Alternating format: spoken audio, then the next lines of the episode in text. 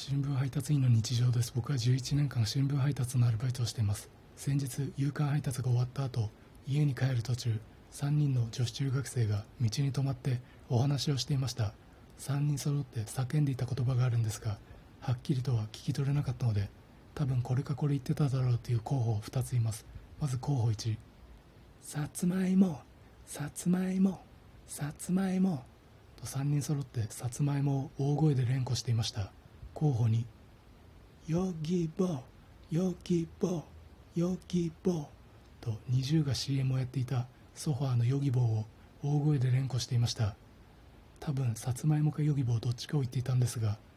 道で大声で目立っていたのでもちろん目に入れたら僕が通り過ぎる瞬間一人の女子中学生が「今めっちゃ見られた」と言い残りのメンバーが笑いました。その笑い声は絶対音感で聞くととても冷たい音階をしていました。